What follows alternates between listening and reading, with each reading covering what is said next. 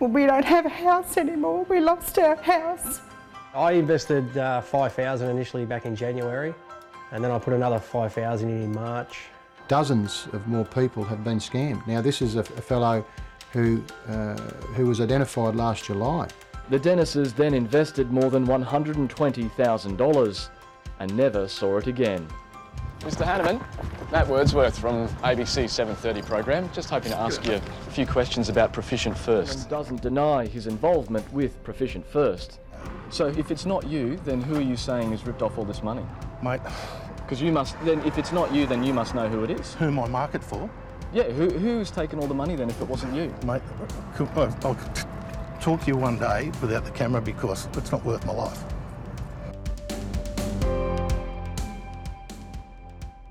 The case surrounding conman John Hanneman stalled. His victims were suffering and he was walking free despite his crimes. He was in hiding for months. He'd effectively become a ghost. That was until IFW Global stepped in and tracked him down.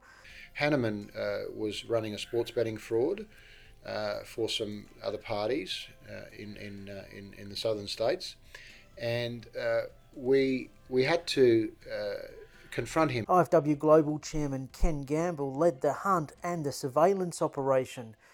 The key to cracking the case was not just about finding Hanneman, but the covert surveillance.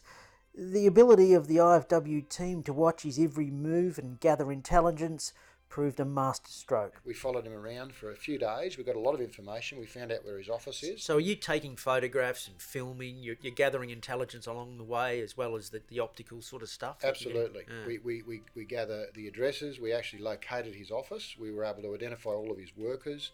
We were able to take photographs of him. Uh, we were able to identify his vehicle, identify his house, even identify the ATMs where he was withdrawing money, uh, which was a critical component of him being convicted because we were able to uh, lock on to various different bank accounts where he was laundering the money. So uh, that operation was very successful. He was confronted by ABC. The police launched an investigation. He was subsequently arrested, prosecuted, and sent to prison.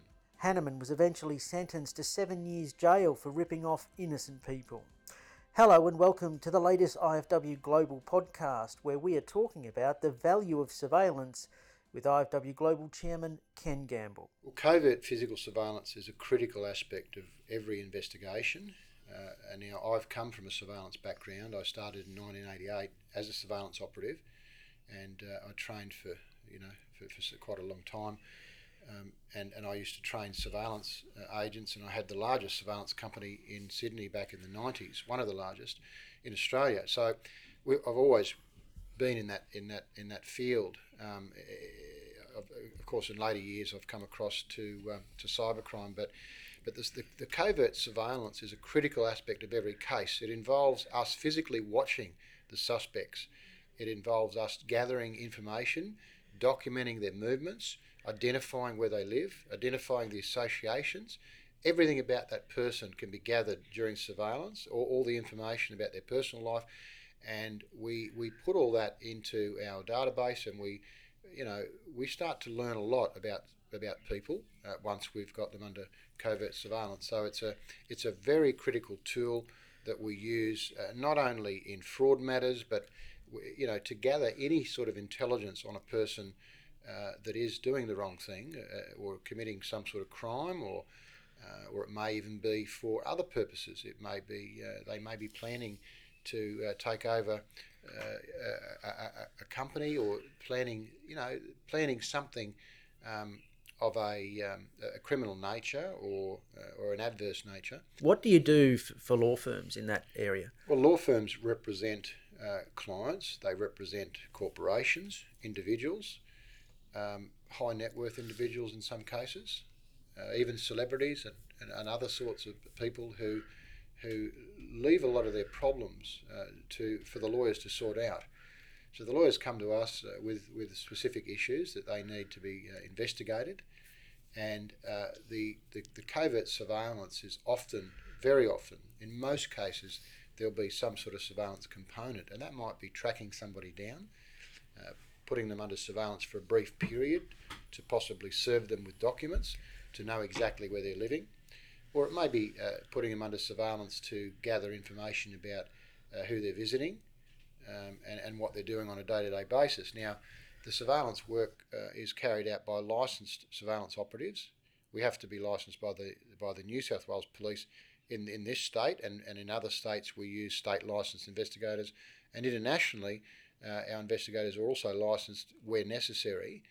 Uh, in some countries, there is no licensing for surveillance, but but it's a, it's an absolute critical tool uh, for law firms to be able to uh, make informed decisions for their clients. Yeah, I guess because lawyers have to get on with the job that they do, um, and and surveillance is time consuming. I would imagine, isn't it? It's time consuming and it can be expensive too. So it's not a, a tool that is to be used lightly. Uh, you know, to put it to deploy a surveillance team and to monitor somebody on, on a twenty four seven basis can be expensive, um, and so it has to be very uh, strategically uh, worked out and planned prior to any operation starting. Is it easier now to to to conduct surveillance uh, than what it was when you first started doing it? And by that I mean there's there's technology available, there's the internet which provides a lot of information. Are you are you a, step ahead of where you would have been a few years ago when you? Look, yeah, we, we, we, we certainly are ahead with technology. I mean, the, the way that technology has evolved is incredible. When we first started in the old days, we had VHS tapes and big cameras. We had to lug yeah. them around on our shoulder in a backpack. you know, it, it, these days cameras are, are, are, minute. They're very small. It's easy to get a covert camera and walk into a store with somebody yeah. and actually capture what they're doing inside that store or inside that building or whatever they're, or walking into an office. It's very easy to, to do that with, with physical surveillance using covert uh, cameras. So, so it's become easier to capture evidence. Uh, there's no doubt about that. But the physical, uh, the actual concept of following people is, still remains the same. Following people in vehicles and everything else, it's uh, it's still uh, challenging and difficult, um, particularly in heavy traffic and everything else.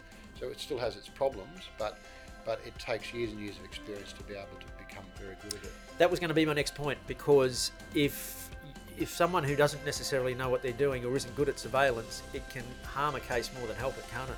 Absolutely. And if, if somebody is inexperienced uh, and they start following around someone, they're, they're, they're bound to be caught uh, and, and compromised very early in the piece, which can blow a whole case. So most of our surveillance people have been uh, operating for more than 20 years, yeah. doing covert surveillance on a day-to-day basis. These guys live and breathe, guys and girls, live and breathe surveillance. So they they, they become so good at it. Uh, these guys can work in a team.